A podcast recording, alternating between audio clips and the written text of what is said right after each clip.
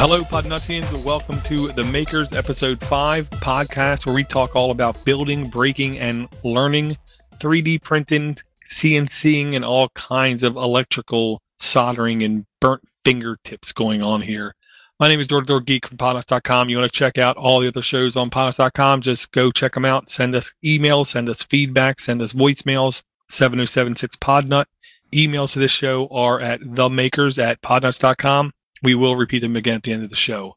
Uh, we are joined this evening by Brett. How's everything going, man? Doing pretty good. Uh, talk about burnt fingers. I've broken quite a few things and tried to fix a bunch more, um, but doing pretty good. Well, I hope you were successful at the latter, actually fixing the stuff.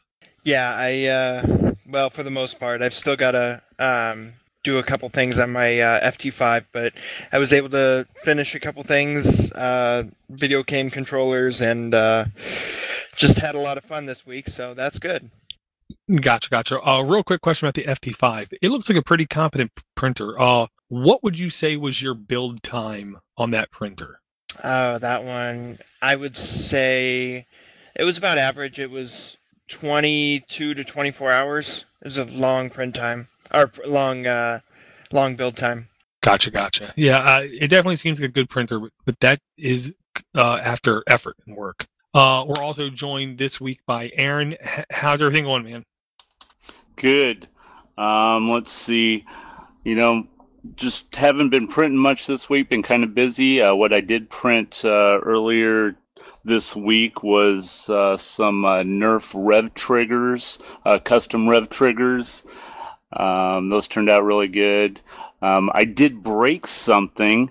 I'm not sure if that's 3D print related, but earlier tonight I uh, was at the archery range and uh, Robin Hooded uh one of my arrows.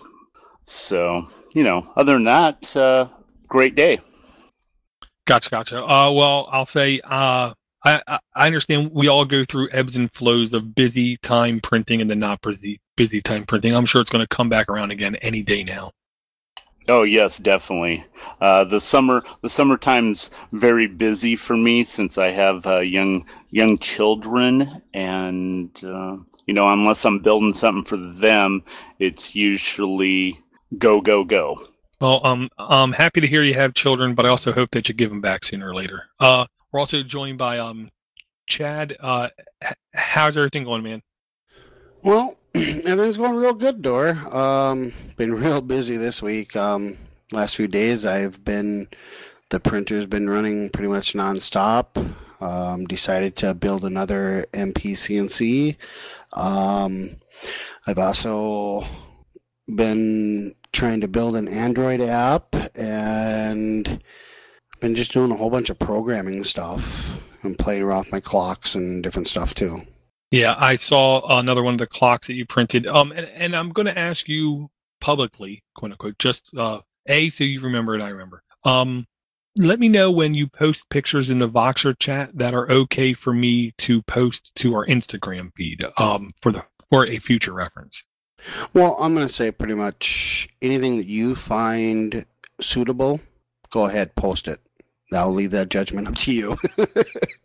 gotcha, gotcha. Yeah, I will say those uh, clocks. Uh, I, I am, I am genuinely impressed at the workmanship that I'm seeing coming out of that machine. Um, I will say, uh, I do, I do know, and I do believe, and I do see there are ways to make money with a 3D printer, but I have to believe there's even more money to be made with a proper working CNC rig.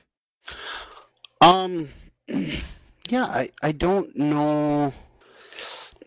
There is, if you're artistic and you want to do stuff, there is money to be made, I think. Right now, I'm actually trying to build a smaller one that I can fit on a cart and bring to shows um, like arts and craft shows and stuff like that and do on demand printing or cutting type stuff. I've got a few ideas and um, I've actually got my father is really interested in it, so he's going to be financially backing me on that one. So he wants to see it done too. So that's kind of cool. Yeah, that sounds awesome. And I like your idea. You, you want to take this to shows and stuff and do printing. And you don't need much. All you need is a couple inches by a couple inches in reality. But I know you and I know you're going to try to maximize that space. Um, I, I there's a, and I, it's almost just going to sound insulting. The word is novelty. There's a novelty about it. When people see it, you're going to get their, uh, you, they're, they're going to want to walk up to you and see, what is that? What are you doing? How are you doing that? Can you do this? and you know, that's going to just be, I, I, think, a fantastic uh, hook. Well, that's what I want. I want to draw them in with the novelty. You know, the little kid walks by, sees me, sees the machine going. That's pretty cool, right? I want him or her or whatever parent, whatever, to see that and then spend some time talking to me and looking at stuff, you know, and we could talk about custom stuff, you know. That's what I'm thinking could be the end result of it. Very cool, very cool. Uh, we're also joined by Rich this week. Hey, Rich, did you uh, build, break, or learn at all this week? Hmm. You know, I I've been kind of slow on the 3D printing, but I I kicked the thing today. I'm like, all right, I'm finally gonna lay out the build plate because I I had a need for something. I built I I kind of did a derivative, a, a custom customization of a DSLR shoulder rig and they were using I think it was like 15 millimeter aluminum, uh, which is just tough to find. I'm like, well, half inch uh, electrical conduit is three dollars and change for 10 feet, and that's basically 18 millimeters. So I just open up the hole, scale a couple of things, boom, I'll get it to work. And I made one. I sent it to my uh, nephew, and I found I had a need for one, so I'm printing one right now and I'm watching it through the Octoprint live feed as we're talking. And and the build plate that I'm doing, uh, kind of shocking to me. It says one. Oh, it just ticked down. It was saying two days at the beginning of our conversation here. Now it says 1.5 days. It, it probably should be finished by the morning because it printed like a large area. Now it's printing a smaller area as it gets taller. But uh, the break part was um, I the spool holder I'm going with right now. It's not like a shaft through the spool uh, kind of thing. It's the spool rides on two bars that have wheels on it, and uh, a whole bunch of filament got out. And as the print head moved, it kind of caught around the frame of the 3D printer, and it not only pulled the belt out. I don't know, is that the Y belt that the uh, print head goes across? and it pulled pulled on the belt and it also yanked the filament out so the thing was moving and kind of herky i'm like what the heck happened here and then i you know fixed that and got to printing again and i didn't have the bed level so i i threw down my topic as firmware in auto bed leveling so i want to talk about that a little bit later and as always you can see my social media and stuff like that at flyingrich.com gotcha gotcha hmm, sorry uh, we're also joined by um by um Jonas. Uh, you've I'm gonna guess you've been really busy this week, Jonas, because I haven't heard a lot from you. And I'm gonna say publicly something else. I swear I'm gonna get your filament shipped out this week. Okay, no worries. I have plenty of filament to use. Gotcha, gotcha. Did you uh spend any time this week building, breaking, or learning? I have been printing some things. Um, not really breaking anything learned a bit about Onshape more. Talk about that a little bit later. And I just today started working on a paid 3D printing job. Oh, that's awesome. Uh, and I will encourage everyone right now, before we get to his topic, go to, I believe it's cad.onshape.com, register for a free, um, free, um, login. Uh, and you know, just go in, log in, and poke around as you listen. Onshape, I think, is pretty impressive. Uh, we're also joined by Liam down there in the stars at night are big and bright in Texas. Uh, how you doing, man? Oh man, I'm doing. Um, it's been warm. I uh, got home tonight about seven, uh, seven ish, let's say. Walk into the garage. I've got my ANET set up in there now, um, which is broken, so we'll call that my break. And uh, I've got a thermometer, hygrometer sitting next to it. And it said 95 point something or another. So it, has been a little warm. Yeah. T- uh, t- today it said the actual temperature was 89, but it felt like 98. And I got to tell you, every time I stepped out my works uh, doorway. I just wanted to turn around and actually walk back in the building. Yeah, but I mean that's work. You don't want to walk back in there, do you? Oh no, absolutely not. Never, never, never, ever, ever. Um, I will say I did do more than a little bit of building and breaking and learning this week. Uh, two things I want to do, and now I actually have the motivation to do it because I'm realizing I've been printing stuff and I have not kept at all a active log of what I'm printing. So my logic is I'm going to create at least a Twitter account uh, called uh, something like the makers uh, um, builds, and then I'm going to figure out how to do an automatic if this then that um, bouncer to where anytime we want to post something that we print, all we have to do is bookmark it with a certain little squiggly words, and it will automatically post to the public feeds things that we print. Um, because we need, I need to keep track of what I'm printing from week to week. I don't want to say I printed something and it turns out I printed it last week. Um, Well, if you set a push bullet on your Octoprint, you got a log of all of it. well, first off, you need a working Octoprint. I know Uh, this guy. He does a podcast on mini PCs, and he's really good about this stuff. Oh yeah, I know, but it something go boom. I don't understand it. Um, I took my Raspberry Pi 3 that I literally bought like the day it came out. It's been through a lot of stuff. I'm going to say so. Maybe there's some kind of hardware failure going on. On I'm not sure. I installed the genuine Octoprint um, image to the card, booted up, uh, taken to the garage. Um, the walls between where I'm at in the garage are not concrete; they're not stone. There's and there's no steel beams that I know of. Um, it's the uh, Pi to me was maybe 15, 20 feet away at the most.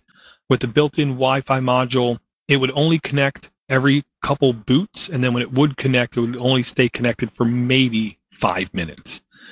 So I got a third-party Wi-Fi dongle, put it on it, rebooted it, and now after that, every three to five reboots, it would connect using that dongle and not the internal do- dongle, and then it would only stay connected for like a day. And then what I found out was after a day or so, it would literally uh, stop Wi-Fi connectivity, and then I'm guessing it had to get rid of the buffer, and then under an hour later, if it was printing, it would just seize, stop, not respond, and not do anything. So I pulled the Pi out. Finally had time tonight. Installed Diet Pi on it. Uh, when Diet Pi has what you need on it, it is maybe the most glorious mini computing distribution there is, just because of its simplicity of initialization, initialization setup, and um, you know to get things going. But on the website, it said Octoprint was available. I go through all the software listings multiple times. I make sure everything's updated, and of course, change my password. Um, I can't find Octoprint, so I just sent a tweet to Diet Pi uh, underscore. That's the official Diet Pi maintainer himself. So I, I asked him about it. Hopefully, I'll have an answer soon, and then I'll have a fully functioning O- Octoprint. I'm shocked he didn't get back to you already. Uh, he could have. I muted my phone. I literally sent it out five minutes, ten minutes before we started podcasting. Um, because that's how that's the amount of time I had to play with it. Um, we printed a lot of stuff. We had a multitude of failures. And then just a little side note. I got unbelievably upset. I was listening to a podcast, Geek Rant, with Mark Cockrell. He's also the host of Android App Addicts.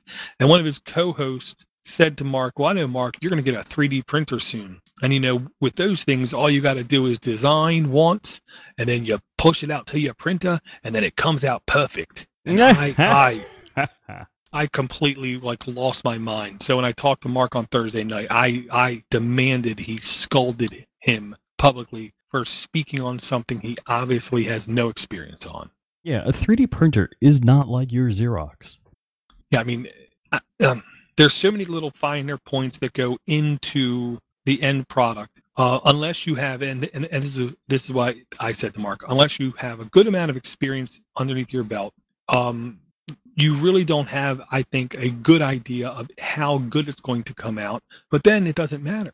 There's always something that can go wrong. You could have a bad piece of uh, filament come out and cause a clog, um, a, a, a power cycle. I mean, all kinds of little things that I don't even know about can go wrong to make a print fail. So even if you think it's going to come out perfect, there's no guarantee whatsoever. And um, sorry, Brett. I'll attest to uh, having a problem with uh, filament. I got some uh, filament from a local store, and boy, will I! It, it probably clogged three of the four prints that I did with it, and clogged enough to where I had to take the entire extruder apart. Um, so I won't be using that filament anymore. That does not sound fun whatsoever. Maybe educational, but definitely not fun. Educational for sur- for sure, but uh, no, not fun. So um, I'm going to try to make sure in the notes, mm, maybe, uh, to at least have a link to uh, two of the things that I successfully printed. One of them is called, well, my son calls a infinity cube.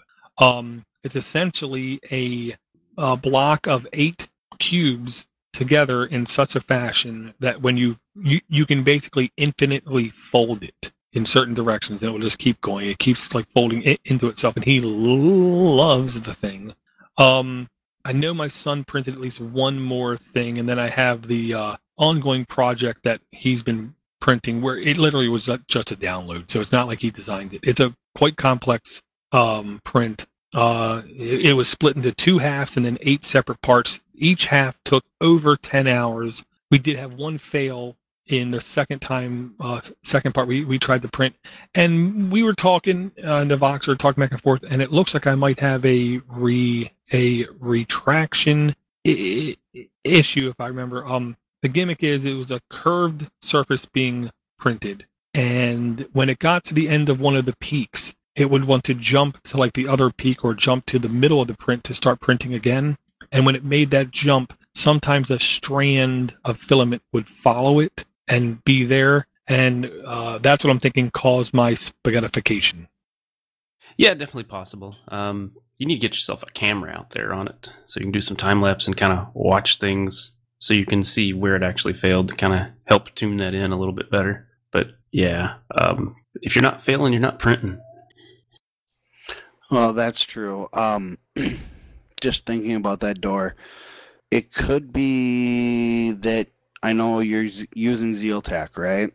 Um, I've had the same problem, but I've accommodated the problem by telling my slicer that it's oversized filament because I've had where it fills in too much filament, and when the head slides across, it hits the little nubs.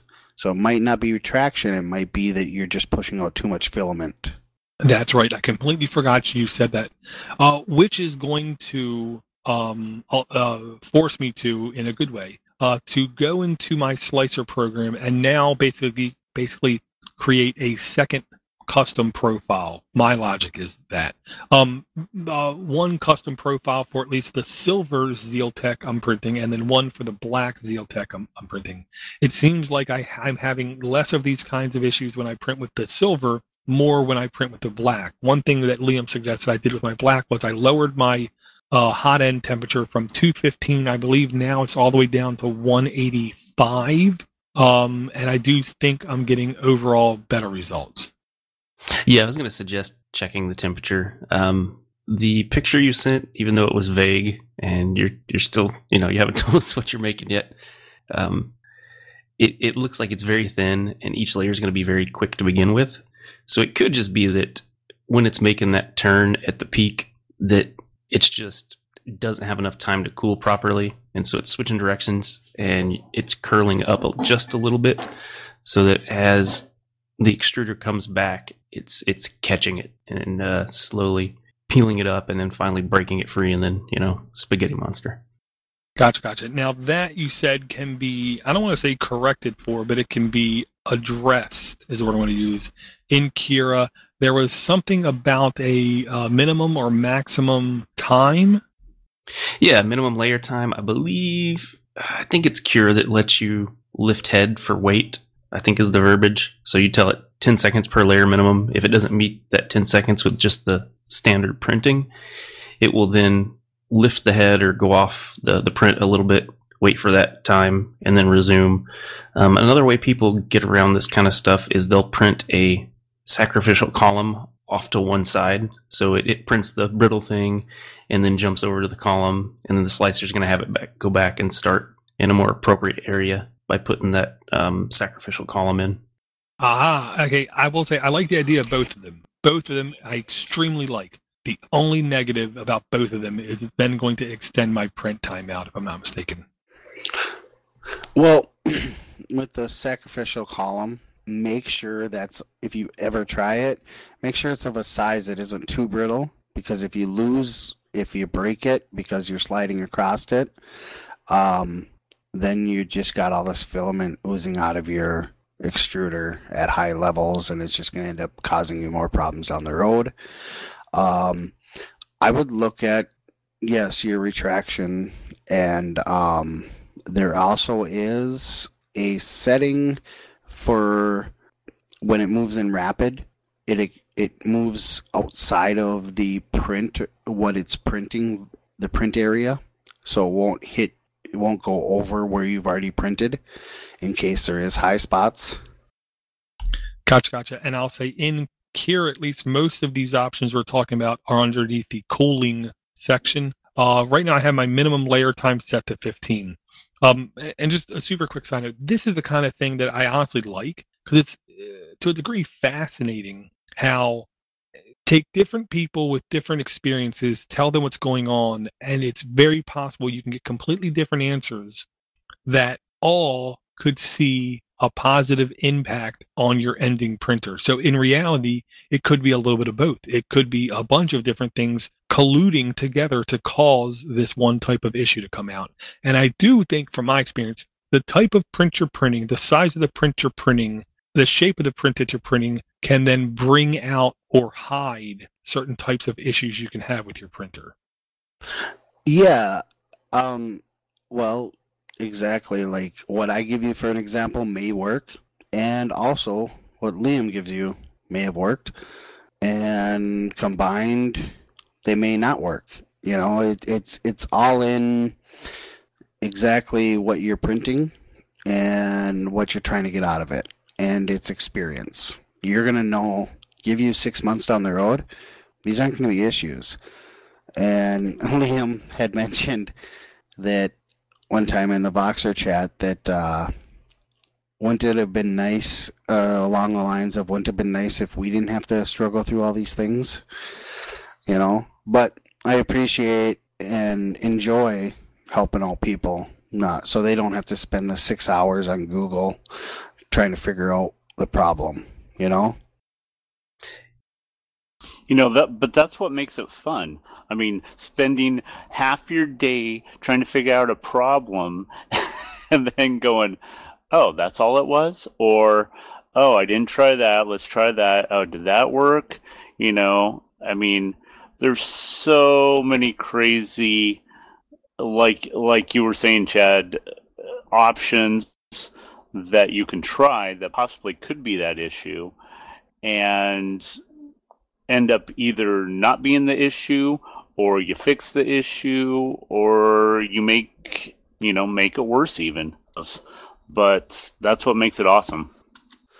Well and along that lines of the trying things it may not help that situation but you may find that it help may help something down the road.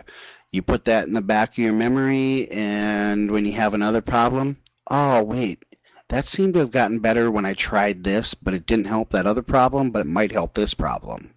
So trying things does help you out. And you just need to remember you're going to have failed prints. You're just going to have them. Yeah, um, just because you have a failed print doesn't mean you need to go start troubleshooting everything. Just go back to your calibration cube or try reprinting it, see how the first layer goes down. Um, don't immediately go to just changing everything up. Um, just take a step back, take a breather, look through your notes or your flow sheet for troubleshooting. Um, just don't overreact because it's easy to get into that habit and uh, start changing things that are only going to make it worse. Oh yeah, I'll say absolutely. The first thing is walk away. Don't just jump. Two, my computer uh, experience tells me only change one thing at a time, or else you will literally have no clue on whether, like Chad said, one of them could have worked, but then you, since you did them together, now it's not going to work.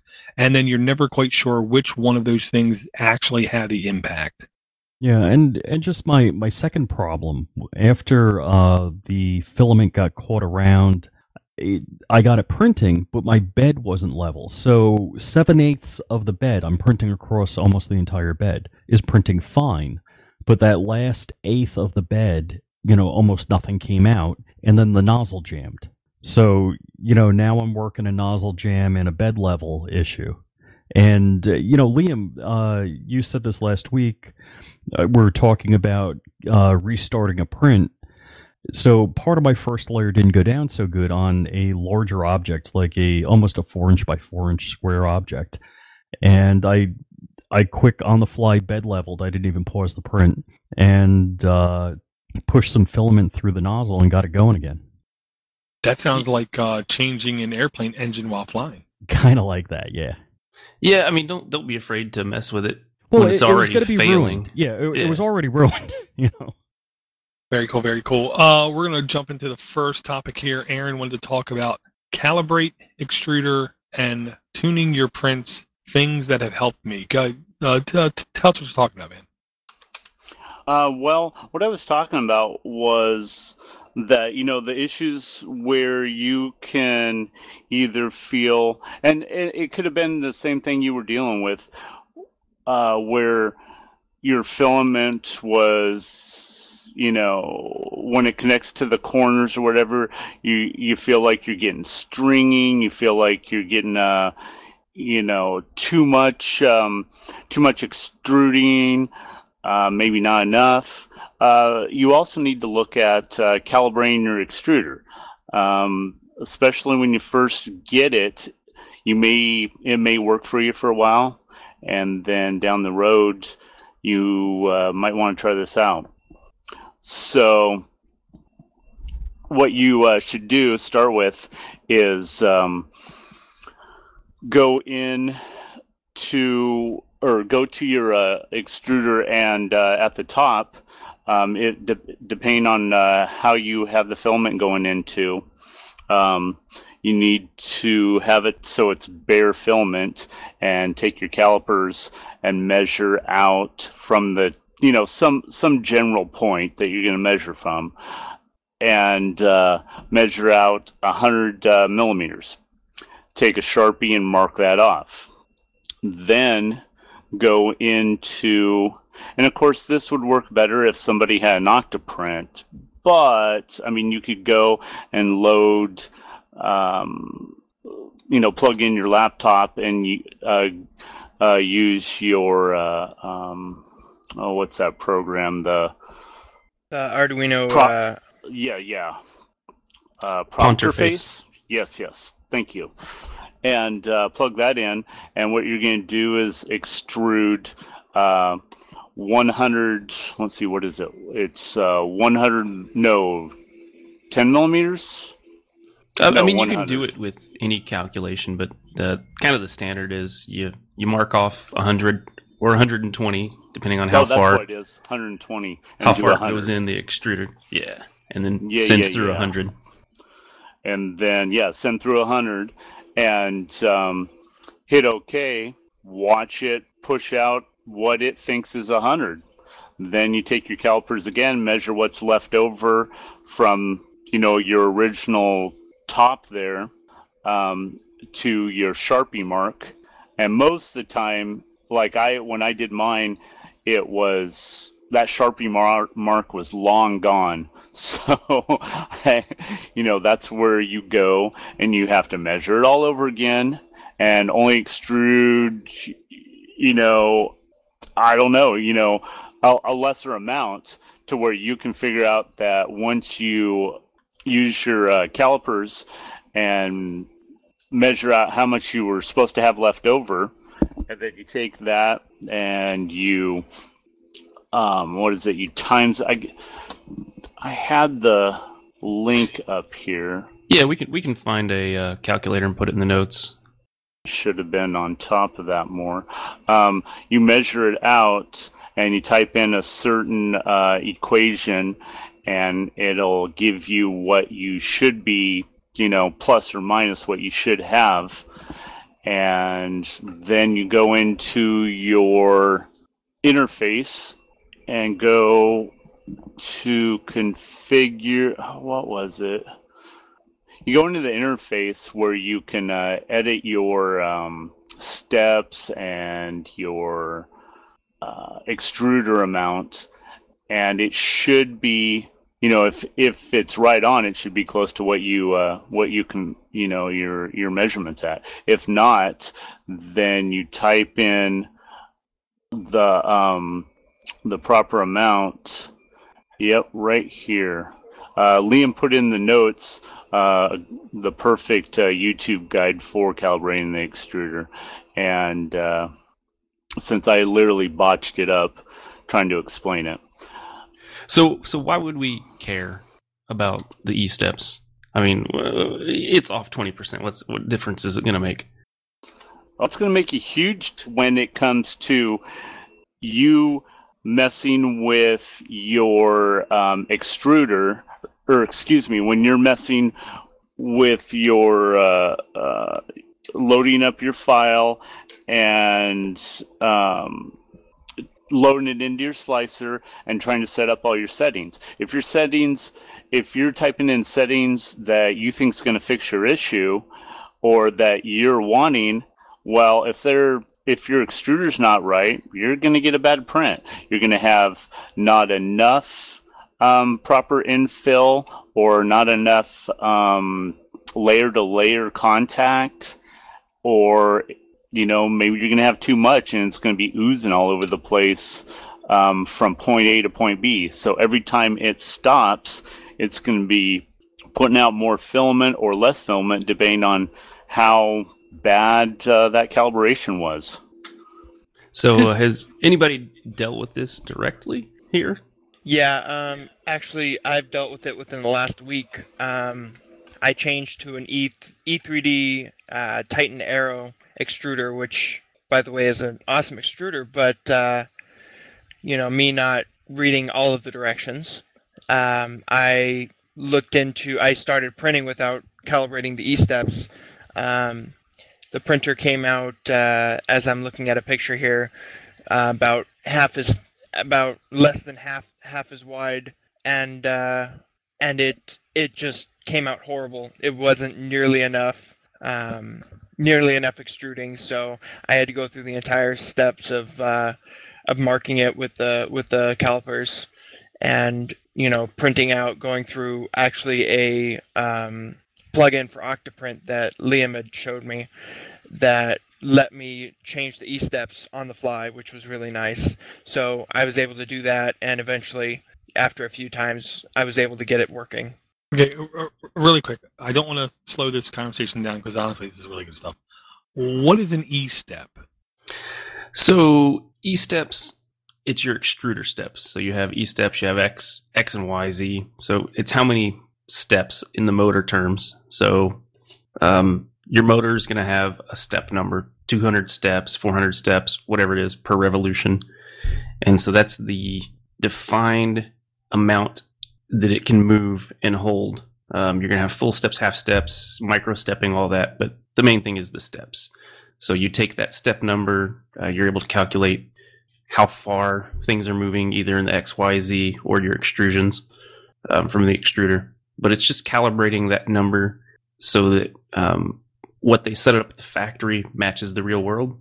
Because uh, you're going to have some differences with hob gearing depending on what's on there um, how big that is how small it is. So you, you it's generally going to be close in the firmware if you if you're building something from a guide or following a directions but it's still good to go in and get it as close as you can.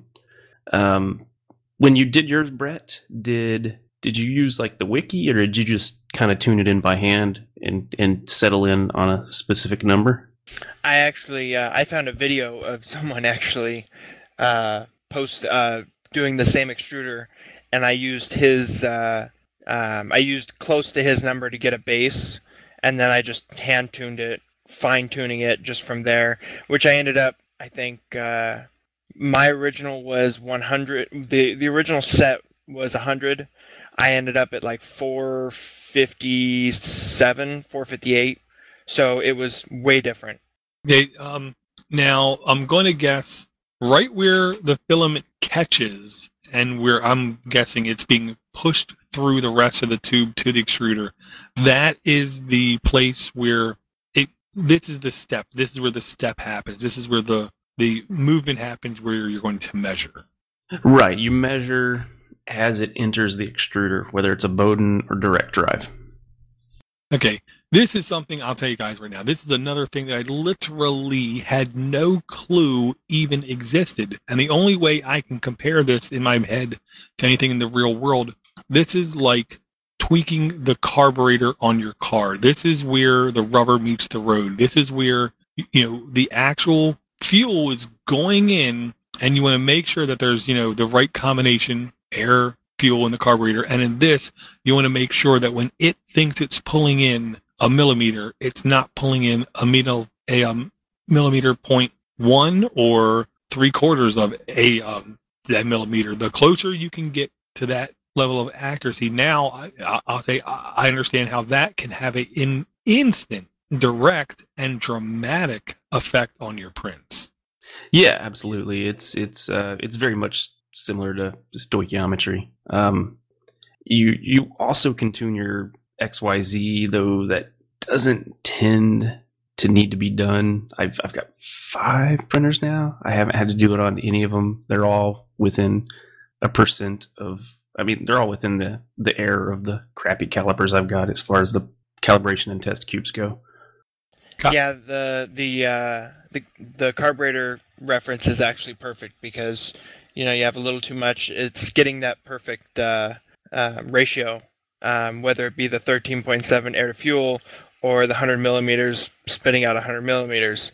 It's basically the same thing. Gotcha, gotcha. And it does look like this software that I really, I mean, I'm really bad at pronouncing software. This is, um, how do you pronounce this again? Uh, the Ponterface? Ponterface. That name. Oh, okay, Ponterface. Okay, this Ponterface software, I will say, it looks like you can get for uh, Windows, Macs, and Linux. Uh, you can also clone it from a Git repo and get stuff up and running, and it's even in the Arch Linux repo. So you can run it on anything and everything. I will say this is the kind of software, though, looking at the interface, oh, you better have some hand holding, is my logic. This does not look like in uh, extremely intuitive software unless you're already pretty uh, pretty um, um, experienced in this kind of thing. I, you know, it's not as bad as it looks. It it looks it looks like a GeoCities designed program. But the first thing I ever print, hell no, that's not true. The first thing I ever printed via tethered was through Pronterface, and it it wasn't horrible. But it could be. well, Pronterface isn't that bad once you know what it's doing. It isn't that bad, but I've been printing for a while and I've never done a calibration on any of this stuff. I just look at my prints and I don't know. I'm a little the whole calibration thing is kind of on the fly for me. So everybody does everything different though. So don't think just because you're doing it a different way that it's not okay, you know? Well, and I think, you know, looking at all the new printers that are out, the CR10, uh, FT5 even, um, and uh, just at all of them, I think that this, uh, when it comes to calibrating extruder, is not really needed much anymore. I mean, to be honest with you, I needed to use it when I was uh, when you know I was setting up my Wanhao uh, i3, but I didn't use it on the FT5 not until like Brett said he got a new extruder, and um, that's the only time you need to do it because that was part of the instructions. Uh, because you know your extruder, it, it's for a general uh, type of uh, printer, so you could you know it goes in so many different printers you're going to have to calibrate it to get it working with your printer properly. And i think other than going with an aftermarket market extruder that uh, most of these new printers uh, nowadays really don't need that you know? It's you're able to just you know get up and running home it you know throw your filament in make some adjustments you're good to go. Yeah, and if you don't want, if your your printer doesn't allow the changing of the EEPROM, which is your your saved uh, offsets and stuff, um, I found for extruder stuff, you can change your like in Cura, you can just change your filament size. It allows for like there's each filament's a different size. So if you calibrate to one size of filament, when you run another another brand of filament, you may have the same same issue where you feel that you need to calibrate for that. Oh, my extruder isn't working. It may just be that your filament is larger by percentage than another filament. And I know that is true with Zyltech is more true to size than other filaments I've ran. So I just bump it up 0.01. Uh, you know, instead of 1.75, I bump it to 1.76 and I know that is going to give me a good print, you know. Yeah, going uh, back to the e steps, I on the five I have, I've I've changed it on three of them. Only one of them really needed it. The other two was just eh, nitpicky. Let's do something with this thing to make it print tighter, I guess. And it was the FT5 when I went from the stock to the um, Titan. The Titan has a three to one gear reduction, so you have to go in and change these steps. And the e steps that they list on their wiki was dead on for me. Um, I ended up having to go in and retune it, and I thought my steps were off, so I, I fought that for a long time, and then I realized the firmware I had loaded up on my FT5 was not EEPROM savable, so I had to re-upload that. But other than that little issue, yeah, it's kind of a set it and forget it thing. Um, me and Chad have talked about the the flow rate versus filament size, and I think I'm on his side now, um, mostly just because the mathing is more accurate um, on uh, the flow rate for most machines. Your your minimum increment's going to be one percent, either up or down. Whereas with the filament size, going in and changing it from one seven five up or down one point is a uh, more granular change. So you're more easily able to tune it in. And then if you're keeping a um, if you're keeping a library of filaments and you do it per filament, well then it's even that much better for you. Okay, give me one second here. I'll take on. Chad was right. Okay, got it. Um, Oh, you got that new notes there, Door? it happens every once in a while. um, and now, okay, he, I honestly, I really like the fact that Aaron said on at least the newer printers, the default stuff, you really don't have to worry about this. Of course, it can't hurt to run it, kind of thing. Is is my logic. Um, I'm going to guess it's even more true when you get one of those all-in-one pre-built, pretty. I I, think of them as being pretty printers because they are. You know, they come in just one box. You open the box, you pull it out, you're, and then you're just ready to print. I'm going to guess on those, especially the ones that are like a thousand dollars or more. This might be even less needed unless you replace your extruder. Yeah, I would definitely say so, and I think that's another uh, gimmick or tick in the box for selling. Oh, you have to use our branded filament because we're controlling it front to back, so that we know the proper extrusions and the size of this filament versus that extruder to give you the best results. Yeah, there's that and manufacturing quality tolerances. Um, if it's a cheap Chinese knockoff, their tolerances may be, eh, it looks okay, you know, and it could be way off, you know, that um, the extruder cog could be much smaller or much larger. You know, it doesn't take much, you know, if it's 20 thou difference in size, you know, or even they're knurled. So if the knurler even went in too deep, then you get a difference in the actual size of the gear that's driving it. So on your higher end stuff, they hold their manufacturing tolerances better. On the cheaper stuff, yeah, it looks okay. Let's let it go. Yeah, definitely. Um, going back to the extruder gear itself, I've found that if you go with one of the knurled ones that is um, saddle cut, so it's it's uh, it's rounded like the filament, and then it has a very fine pitch tooth. You get less variation overall across all of them versus the kind of standard Mark Six, Mark Seven, Mark Eight um, heavy toothed gears that will dig in deeper or less deep based upon the uh, hardness of the filament. So that's that's something that it's I, I think it's a worthwhile um, upgrade. Well, on all that, quality is the key to whether you want to mess around with calibrating or not. If you don't want to mess around with qual- calibrating and doing all the other stuff, buy a higher end system. You have less calibration. You you like to tinker around, you, and you want to save some money. You go with the cheaper stuff, and you play with the problems. Yeah, definitely. Um, you know, something was said too. You know, you're talking about uh, proprietary uh, filaments that only can be used with certain, you know, that specific machine.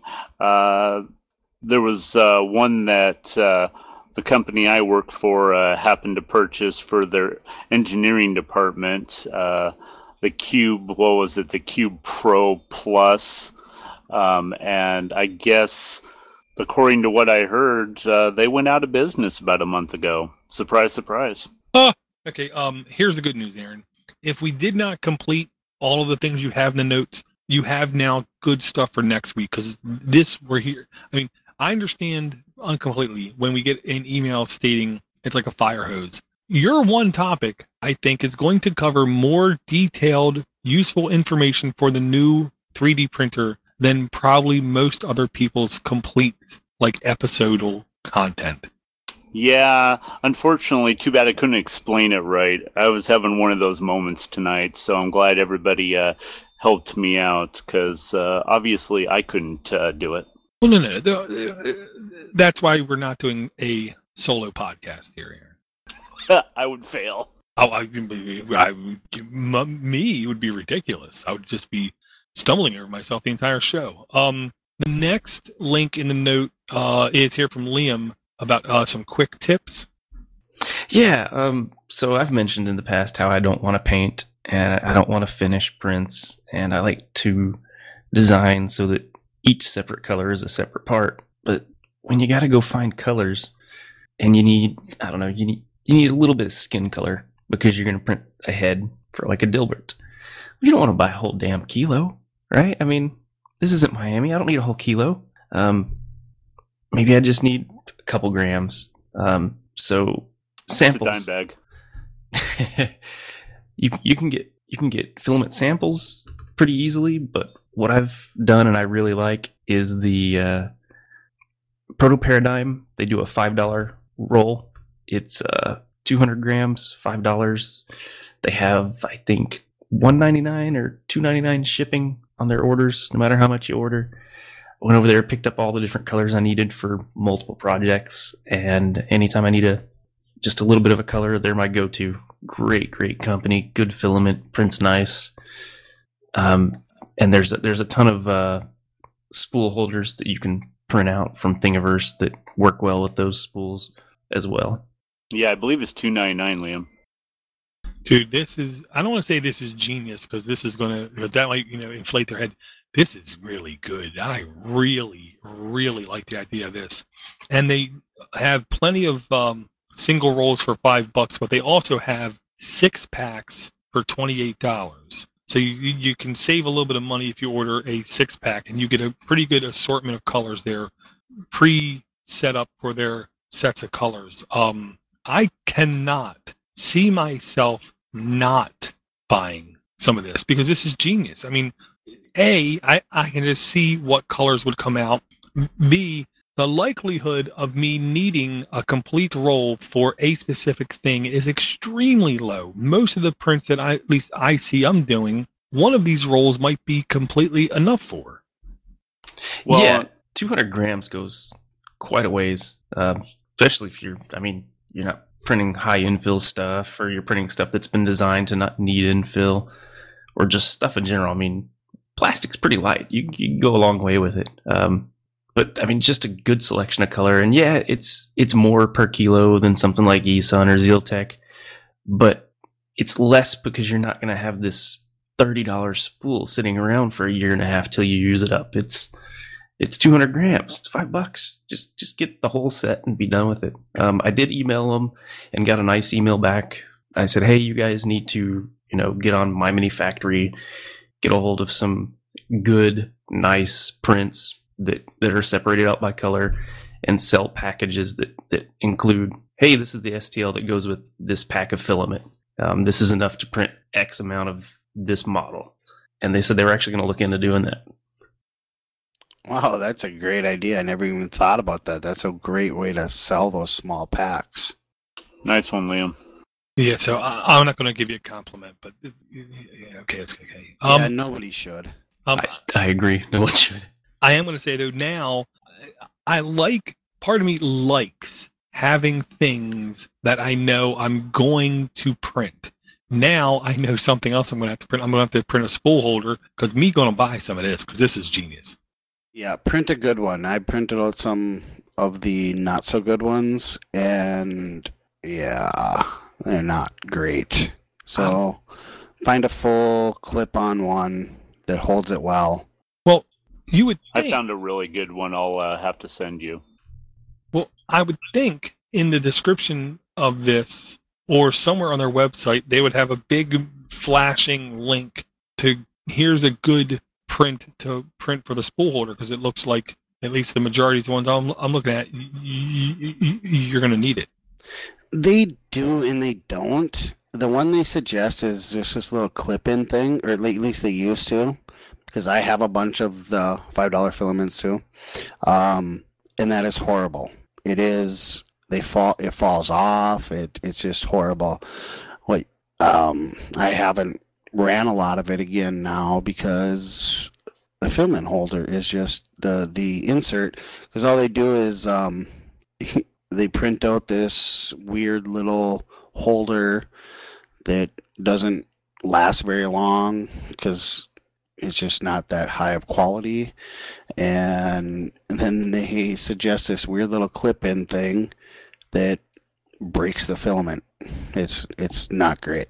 So um what i would suggest is finding one that you can actually just clip off that weird little plastic holder that it comes with and goes onto a regular spool or something because that holder they come with is horrible Yeah, um, the one they come with, it would do in a pinch, but I think I see it really more as of a way to hold a sample of filament together. Um, the best one I found was a screw together, and it, it screwed in place over the existing one, so you could still store them on the ones they ship with. And then you just screwed this around the sides, and that's been great. I'll I'll find a link for it and get it put up so we have it in the notes. Yeah, I think that's the one uh, uh, I found as well, if I remember right, Liam. Yeah, it screws to that current hole and kind of pinches it in place, and uh, just works great with those uh, those filament holders. Yeah because the one they suggest is horrible um unless they've changed their suggestion because they suggest this weird little clip-in thing that only holds it from one side and it tends to fall off and then breaks the filament that because they just wind filament and oh it's just horrible Hey, well, um, here comes the obvious door question. Um, how do you pronounce this website? Proto Paradigm. Proto Paradigm. Thank you very much. I'm sitting here looking at it, and the brain just doesn't compute. This is great. This, this, this is the kind of thing I really do encourage people. Uh, bookmark it, keep it your thing. When you have a couple extra bucks sitting around, go ahead and buy a couple of these. Um, I mean, I, they they they will find a use. I will say. Um, they also have uh, stuff like gift cer- gift gift sir gift certificates. So if somebody you know just got a 3D printer, you might want to buy them a gift certificate here just so they can see this kind of thing and get some decent filament. Um, the one thing I will say I do like, uh, they actually have education and military discounts advertised. Uh, you, in my mind, you get a lot of uh, uh, uh, uh, points in my book when you do that. And a big thing is to check back every once in a while because they will do if you buy a pack of the six or whatever filament pack, you know, the autumn or the summer or whatever colors they got in their packs, they'll send those free shipping sometimes. So keep an eye on it. Yeah, sometimes you'll also find a couple other eBayers that will have small samples, and I've found as cheap as eight dollars. I don't remember what shipping I paid, but if you want to get something that's color change or um, transparent or glow in the dark, some weird thing you want to try and see how it works, small spools are excellent for that, and you can just roll them up on whatever extra spool you got laying around if you really need to. And if you've if you've got other makers or printers in your area, find out what they need, and maybe you guys can go in on a test spool of you know uh, whatever the current fad filament is, whether it's glow in the dark, UV, carbon fiber, just something you want to try, but you maybe don't want an entire spool of. That's another way to do that if you've if you've got uh, meat puppets around you that you can meet with.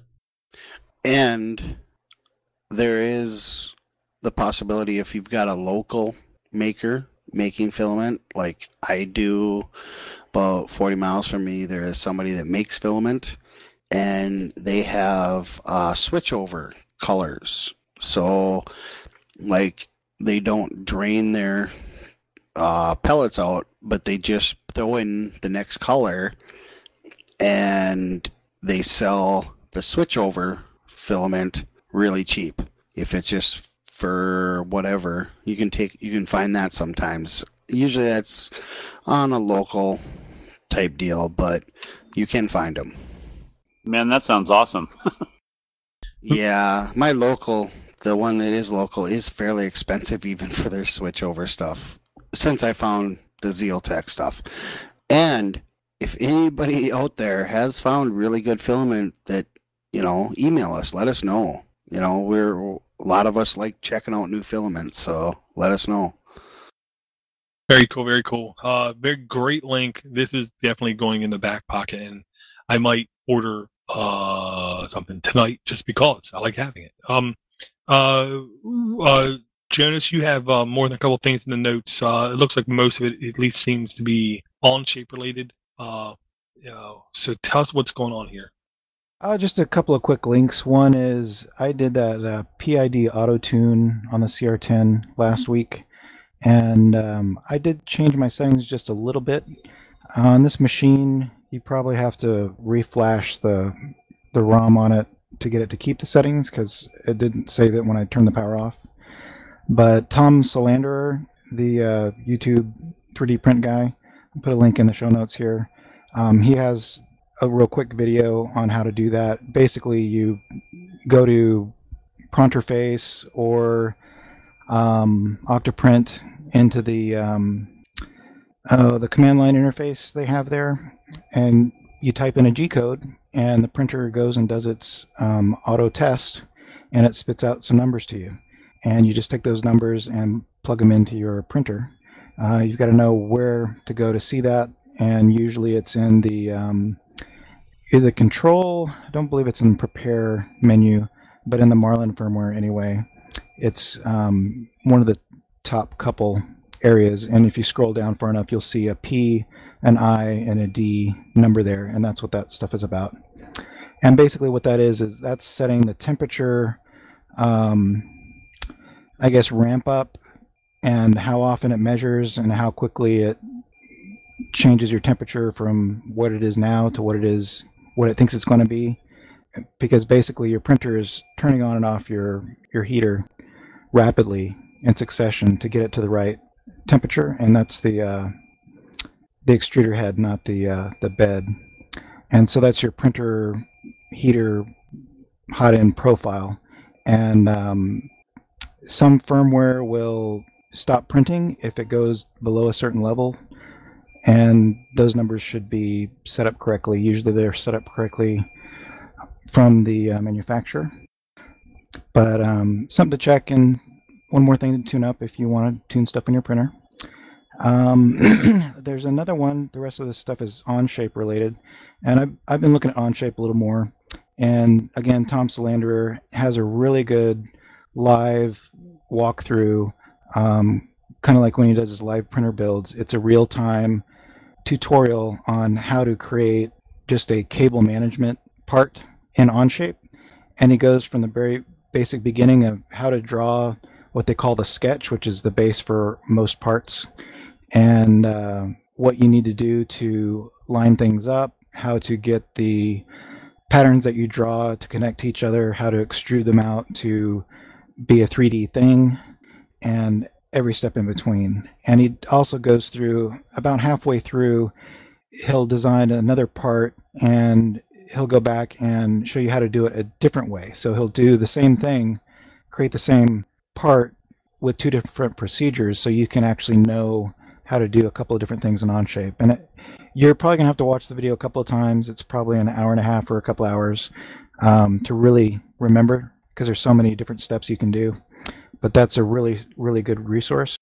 There's also another link in the show notes for general tutorials from Onshape themselves, which that link you should watch all of those um, before starting to run those um, procedures.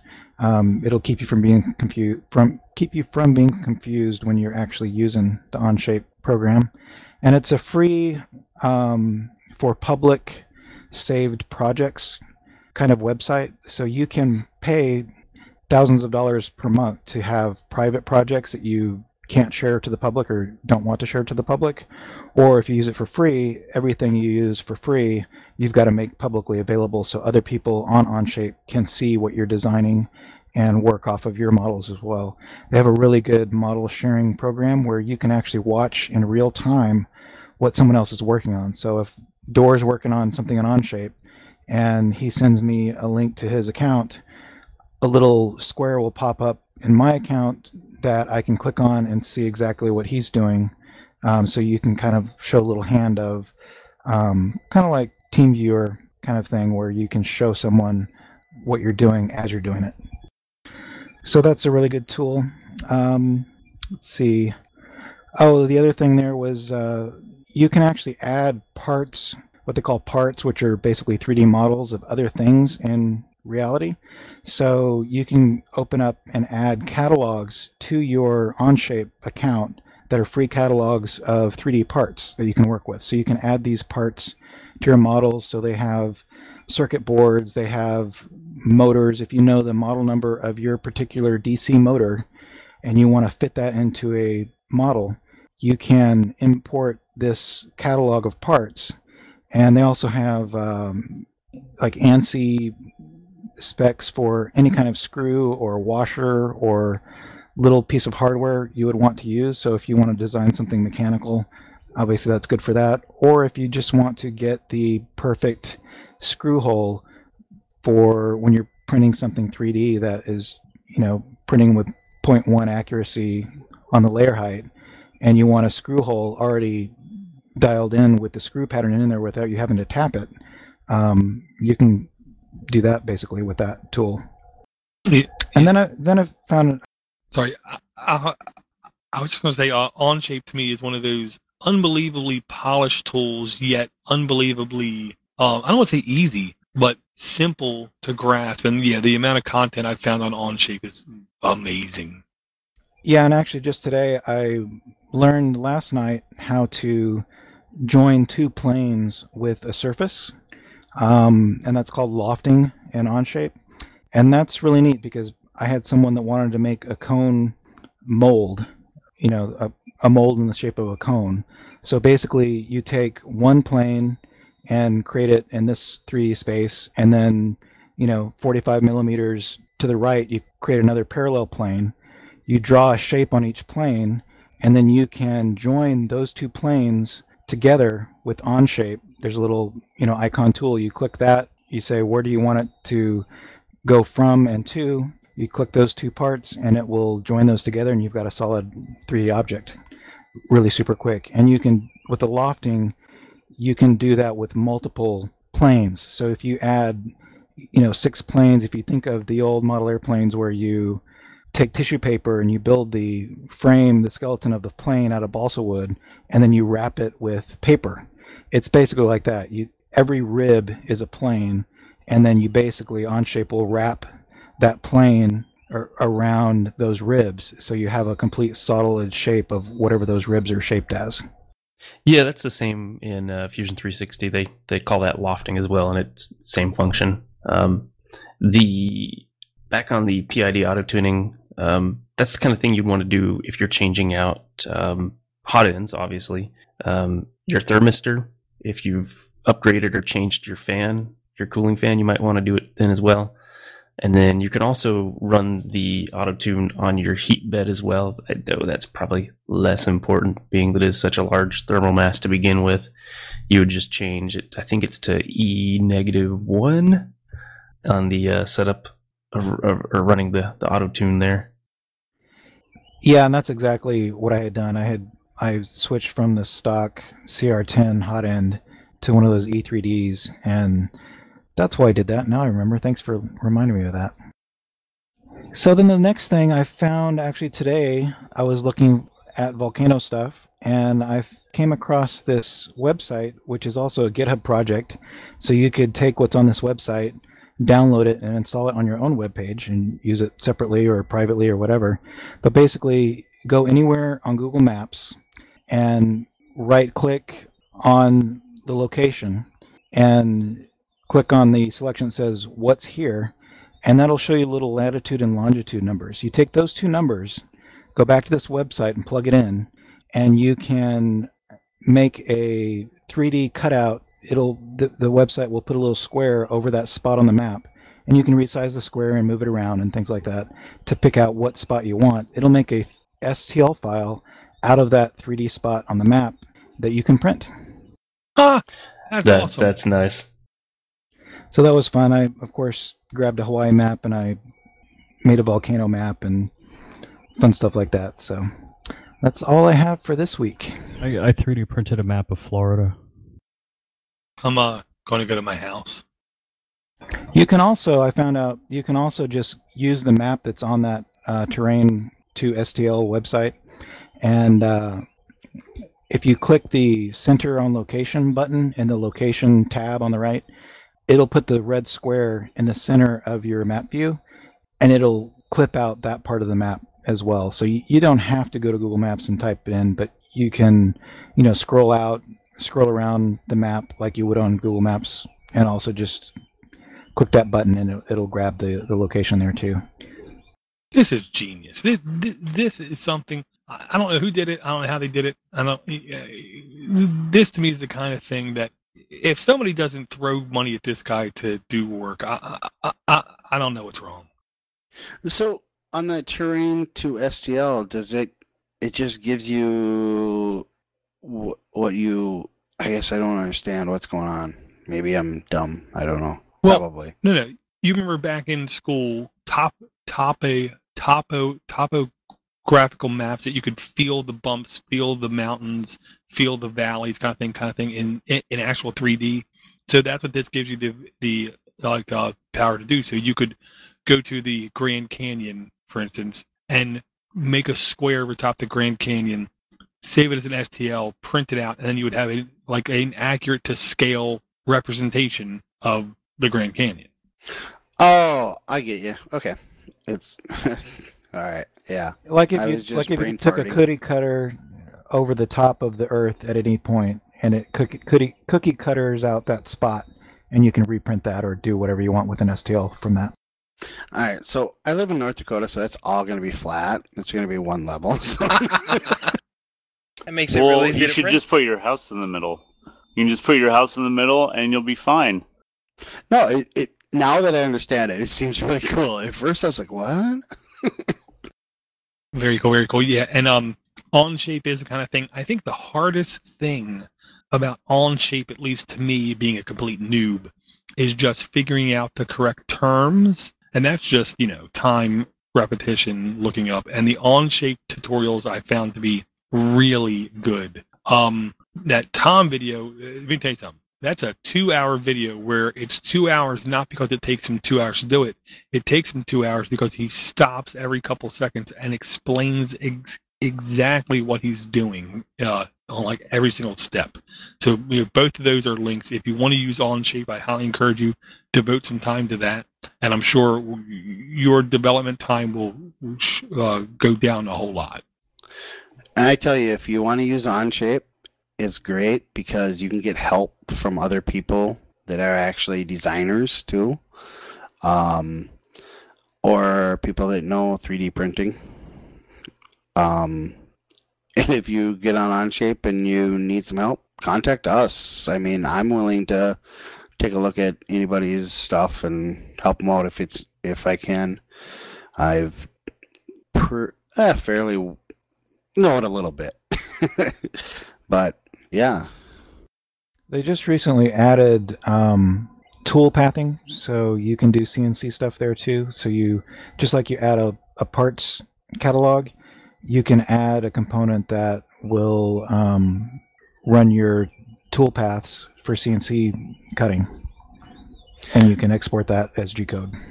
Oh, Onshape is trying as hard as they can to compete with Fusion 360 and all these other companies, and you know what? They're almost got them beat out just because it's on any device. Anything that's got a web browser can run it. That's what I like. So, like, if I get an idea at work on my break, I can just go to my phone and start sketching it out, get it all like rough sketched out. When I get home, go on my computer and play with it there. Very cool, very cool. Uh, next topic round, we have uh, Rich about uh, firmware upgrades and some stuff. Yeah, so okay, I have the ANET A8. What is it? Is it ANET A8 something three i three? So it's the Prusa clone. Um, the good thing about it is, you know, there's a lot of support for a lot of, uh, you know, uh, mods for it, and you can update the firmware. So I, I updated the Marlin firmware, and really what people do is, and I, I'm kind of embarrassed about that, this because probably five months ago I bought the sensor to, uh, and it's eight dollars. It's not a whole lot of money. I haven't done it yet. I'm probably going to do it in the next couple of days. Is and flash the firmware, install the sensor. I did flash the firmware, and uh, you know I'm pretty happy with it. I mostly uh, use the printer with Octoprint, so uh, the firmware typically isn't a factor in that. But the I was very hesitant to flash it because I, I'm not familiar with the Arduino as much as I'm familiar with other, you know, mini PC or microcontroller type devices. And it really was no big deal. The the big thing was I did need a PC. So uh, my wife is the PC holdout in the family. She she still has a PC laptop. So I was able to load the software on that, plug it in, and flash the firmware. And it went pretty easy. Um, not a big deal on compiling. Like uh, as a software developer, the word compile kind of gives you chills sometimes. Um, not a big deal, and there are just a few values I I needed to change uh, for my configuration. And there's videos online to walk you through it. And realistically, to re to install, I, I just got to solder up uh, like some pull up, pull down resistors for the, and I think a voltage divider for the uh, sensor, and uh, then flash the firmware again and test it. But I, I don't like the term auto bed leveling. And realistically, a lot of the problems I've had have been because I'm printing and every all the prints go good, all the prints go good, all the prints go good, and then something happens, my bed isn't level, and the print is just horrific. Uh, you know, I don't get a good first layer. Typically, is what happens, or you know, you get a nozzle jam because the nozzle's just gouging along the bed, and I I have tape and glue on the bed, so that'll foul the nozzle. So the um the the fix is to do the auto bed leveling, but you're not leveling the bed. What you are, and, you know, the bed leveling is is a false term. The bed doesn't adjust. It would be bed leveling if the bed leveled, but the bed doesn't level. What it does is it makes the printer print parallel to the plane of the bed, and it makes adjustments for that as opposed to the bed leveling itself. But that if if you have a printer and the option for an auto bed leveler, get it or install it because you're going to be much happier. It's going to avoid a lot of the lot of the pain. Well, really quick. First, uh, upgrading firmware. What are some reasons why someone should up- upgrade their firmware or should look at it? Well, I- I think the other guys probably can give a better talk about that. Uh, it might be that the firmware you have doesn't have features that you want. In my case, um, one of the things I added, but it wasn't really a firmware thing, it was really an Octoprint thing. Say you have a board and it has extra pinouts, and you could do uh, like a filament runout sensor. So it'll stop the printer when it detects that there's no more filament. Uh, I did that with Octoprint, but there are some boards that you can do that, so that might be a reason to update the firmware. Gotcha, gotcha. And yeah, it's the bed leveling thing. It's leveling the bed in respect to the print nozzle. It's making sure that it's directly Correct. Yeah. per, perpen, perpendicular. hmm Very cool. Um, yeah, I will say I am completely unaware of Arduino everything. Um, that's the reason why I haven't upgraded my firmware yet because I literally don't have one. Um, and I really don't like the idea of buying one just to upgrade the printer. When when you say buying one, have one, you meant a PC, right? I meant a Arduino or something running Windows. Oh, your printer. Yeah, you you can't just plug a PC in and update it. Uh, I don't know. No, you've got to flash a bootloader, and then, for instance, our printer, the CR10, um, it it definitely could do with a uh, firmware upgrade so that you can then save to EEPROM, and it will maintain after a reboot because that's quite annoying. Gotcha, gotcha. Um, yeah, I mean, it's one of the things I know I'm going to end up doing, but right now I'm not stressed because I'm not going into the printer, not making any changes as of yet. I'm sure as soon as I start doing that, I'm going to feel the itch. Very cool. Uh, and then I'll figure out which one to uh, buy uh, to do it. Um, we have uh, Chad wants to do some more uh, talking here about uh, some tools, I believe. Um, yeah, it just uh, the auto bed leveling is not the end all to be all to save your leveling of your print. Um, you still need to get your bed level. Um, what it does is it creates a a plane off of what it probes, and it creates a plane, an imaginary plane of your level of your bed.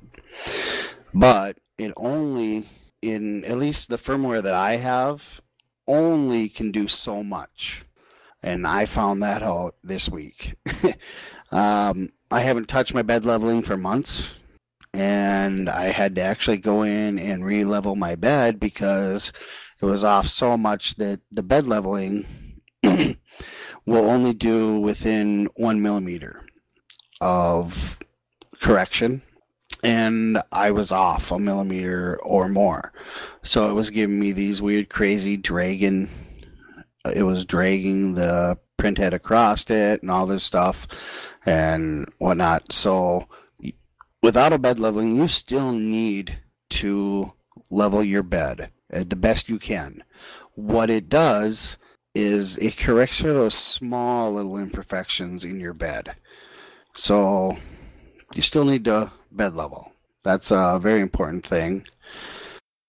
And then I guess another thing is that I had in the notes was um, the Fusion 360.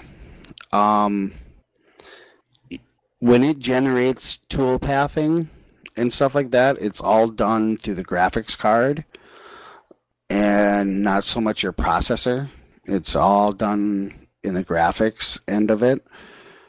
So a graphics card is very important if you want to speed up your Fusion 360. I think last week I was talking about how how Fusion 360 can take a long time to process some of the um, tool pathing, and that's because I'm using an older computer that has a very generic graphics card. Talk to a friend. He's got a good computer that's got high end gaming graphics card, you know, blah blah blah, whatever. I don't even know. And he's like, "Oh yeah, that, you know." I sent him the file. Yeah, his took a few minutes to do, where mine took almost 20 minutes to do, you know? So that's a, if you're running into issues with Fusion 360 crashing, it's lots of times it's because your graphics card, your graphics can't compute it as fast as it would expect it to come back. and then another little point is I think we're all guys in our little group here. I, I don't I don't want to suggest that it's just guys listening to this, but I think one of our one of my biggest problems in 3D printing and just making is this stuff isn't IKEA furniture, really. It's you need to read directions. We we all love to skip over directions, just look at the pictures. I know where we you're going with this. should read directions because I I know when I post something up to Thingiverse or whatever, I try to give directions on whatever. If there's something you need to orient it in a special way, or you need supports, or you don't need supports, or whatever. I think we tend to just look at the picture and oh, that's cool. Oh yeah, uh, well, you know whatever, we can make that, and we throw it on our printer and we try it and whatever. But sometimes there is some good information in directions, um, especially on Thingiverse. That's where you're going to find out if the guy's actually printed it or not. Lots of times you'll find out, oh, yeah, this is just a design. I haven't tried to print it yet. It's just something I thought was cool as a design, you know? So I know that I have failed a lot of prints because I didn't read the directions. I think we just, as a group or in a whole, everybody read the directions. are, uh, are you talking to me, man? No, no, no, no. What about me? Yes, yes, you. Yes. Okay, Yes, that explains no, it. No, I'm just playing with you. No, but I Cause, think there has been conversations between us where it's like, what's in the directions? cause you know? I think you're talking about me. No, he's talking about me more. I I don't want to point fingers. Oh, I got I got ten of them. I'll point them all over the place. We've all done that. No, and, I- and at least two of them are going to point back at me. You know, so I'll just say I know for a fact at least on two of the things I printed, if if if I would have just spent 30 seconds and looked at a little blurb, I would have found out that like one of the things I tried to print, I tried to print like four times. Liam said, "What the hell are you doing? You can't print this thing. Read it." And I was like, "Oh, oh, yeah, this isn't made for my kind of device whatsoever." right. And I think we've all done that. I've done it. I have failed prints. I can show you a box of failed prints just because I didn't read the instructions. You know, it's it's a guy thing. I think mostly. Well, and what I would really like is if there was now this is more work for everyone posting content, so it probably won't happen. I would like it if there were certain things that uh, eh, uh during the entry process of a new item that you could highlight as like operating instructions because a lot of the time the blurb is just a blurb. Well, I made this when I was visiting the coast of France and I got inspired when I looked down and I saw a group of ants flocking around a crumb of bread. I don't, I don't, I don't care about that stuff. But then you read a little bit further, and then you find out, oh, he's telling you I should do this, this, this, and this when I do the print to you know to like get the most optimum print out of it. Um, it would be nice if they could highlight it. He wants you to read his story. Everybody's got a story they want you to know. No, you're right. I love bread. There is there there is a need for that um, actual build con- build description rather than just the description and the story that people tell on Thingiverse. You know, there is that problem. Yeah. Gotcha, gotcha. And and I'm going to do better. I'm not doing better yet, but I will do better. No, that's why we're here, Dor. That's that's the fun of this too, is that we get to help you. But there's also like this whole I don't want to be a jerk about it, but it's like I had to search on YouTube and Google for hours to figure that out, you know? And Dor just gets to ask us? Come on. No, I'm just playing. Just playing. Oh, and, and I want to go back to also the video card thing really quick. Okay. I absolutely understand, you know, GTX 1532X, whatever video card would, should increase performance in all these kinds of graphically heavy applications.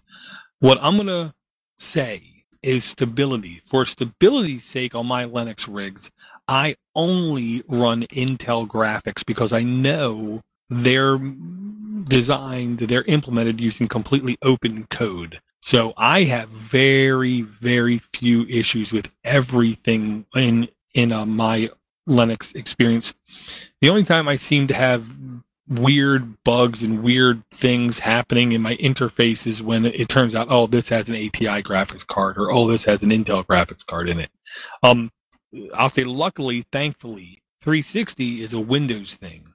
On if, if if I was running a Windows rig, I don't think I would ever run Intel graphics. I'm pretty sure I would run something, and and and and it's just like if you want to play a game at a high frame rate with good resolution, you need a better video card. And there is a different class. There's to me, there's three classes of video cards. There's onboard video cards, then there's business class video cards, and then there's gamer class video cards. And I've seen more than a couple laptops with business class video cards in it. When you load modeling type software, it runs really, really good. I actually have a, uh, um, I believe NVIDIA's version of that is the Quadro. Um, it's um, a four gig. I mean, this is in a rig that is, you know, very good. 40 gigs of RAM, like I've told you guys. Um, eight core Xeon processor, but for some reason I'm having a problem with the uh, video card where my uh, Fusion 360 and my uh, Simplify 3D will just freeze up. You know, and I can't figure out what it is, but I'm starting to lean towards the software itself because the graphics card should be able to handle way more than that. Yeah, that may be Fusion 360 is not um, built for that driver or whatever because it uses uh, CUDA cores or something. I can't remember what it is, but it's really similar to the way that Blender and stuff um, uses graphics to uh, do all its mesh rendering and stuff. Um, that is a big deal with Fusion 360. It's a graphics heavy um, system. That's why I'm starting to think that I might start playing with uh, Onshape a little more because it's all web based. So what's nice is if it's got to render something or it's got to process something, it offloads it to a server or whatever and it does it offline and then just sends you the file. That's kind of nice. Yeah, a very good advantage, I'll say, to using web based applications versus locally installed apps. Um, okay, we're going to go to Brett's uh, topic here, which on the fly dynamically has changed, I think actually twice now during the show. Um, side note, we have a list of notes uh, mo- moving forward. Everyone puts a topic in. In the future, what we're going to do is whoever enters a topic is uh, the first person to enter a topic, their name becomes first in the list. And then the next person to enter a topic, their name becomes second in the list. So that is a uh, so that gives a little bit of um, a plus to the person who first entered the topic will be the person to talk about that topic. But yeah, um, sounds like a plan. Yeah. Um. So sorry, Brett. Uh, but but but you very um very n- n- nimbly adjusted on the fly, and now you want to talk about uh some of the some of the things that you did. Yeah. Um what I really wanted to, uh, what I was kind of looking towards was uh, troubleshooting, but troubleshooting was taken care of by you know everyone else. So my thing is retro gaming. I uh, I did a uh, I started a little cabinet making thing about uh, six months ago. Still haven't finished my first one. Um, but I started doing the actual retro gaming with uh, with RetroPie, um, the Raspberry Pi 3, even the Raspberry Pi Zero in a uh, controller, and it's really fun.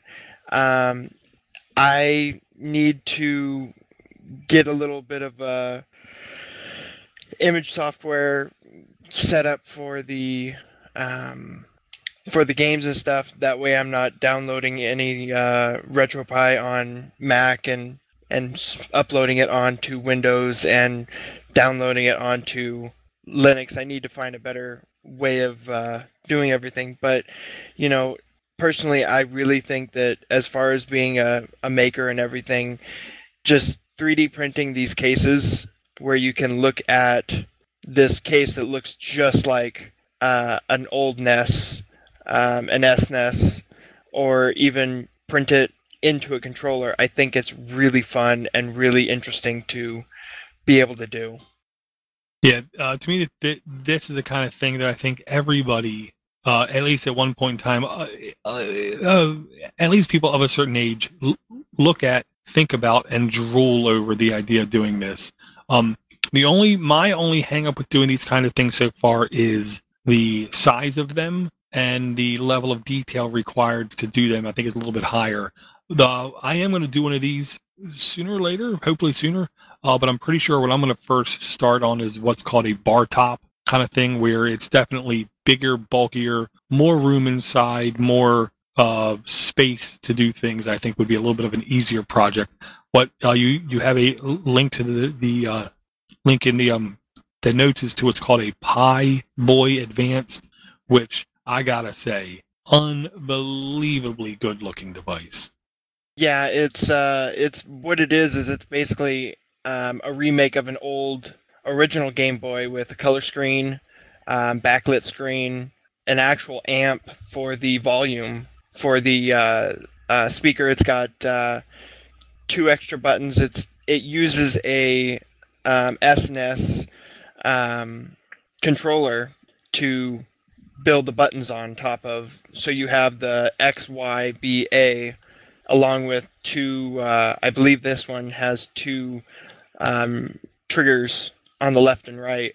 But I mean, it's a it's a really nice little setup, and you know, it looks like it can be a lot of fun. I haven't ordered the parts yet, but I've been looking into building a couple of them and just having fun with them. You know, just you know, I, I work for a uh, a little garage where their their base thing was they wanted a bar top to have customers come in and when they're you know when the customers are sitting waiting for their car they could you know play an old game but uh, i set him up with a controller that had a uh, that has NES and that has a Raspberry Pi Zero in it, and you know we've already gotten a couple people wanting to buy them. So I mean that's that's really cool. But uh, it's just stuff like this, bringing back old stuff with new technology is really something that I like to do and I I find very interesting. Yeah. Um. The only I, the only trick gimmick thing about doing this as a business is you have to find a way to basically like sell them in your shop, but never mention ROMs, never mention anything like that, and then have a guy like standing out front of the uh, of your door, and when the person walks out with a device, have some guy who you don't pay stand there and go, "Hey, psst, psst, but but do you want to know how to get games on that thing?" Because you can't distribute the ROMs. Now there is abandonware where it's more question it's more legal than illegal, but it's still in a questionable like status.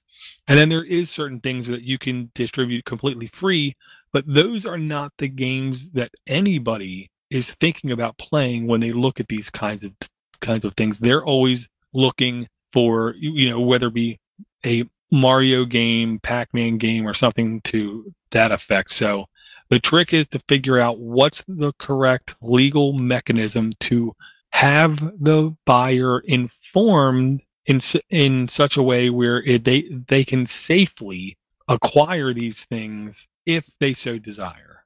Yeah, and that's that's been my worry a little well, a lot actually is not only finding ways for people to legally get, you know, the abandonware is something that I'm going to probably ship with them um, some of the, but like you said, I can't do anything about ROMs.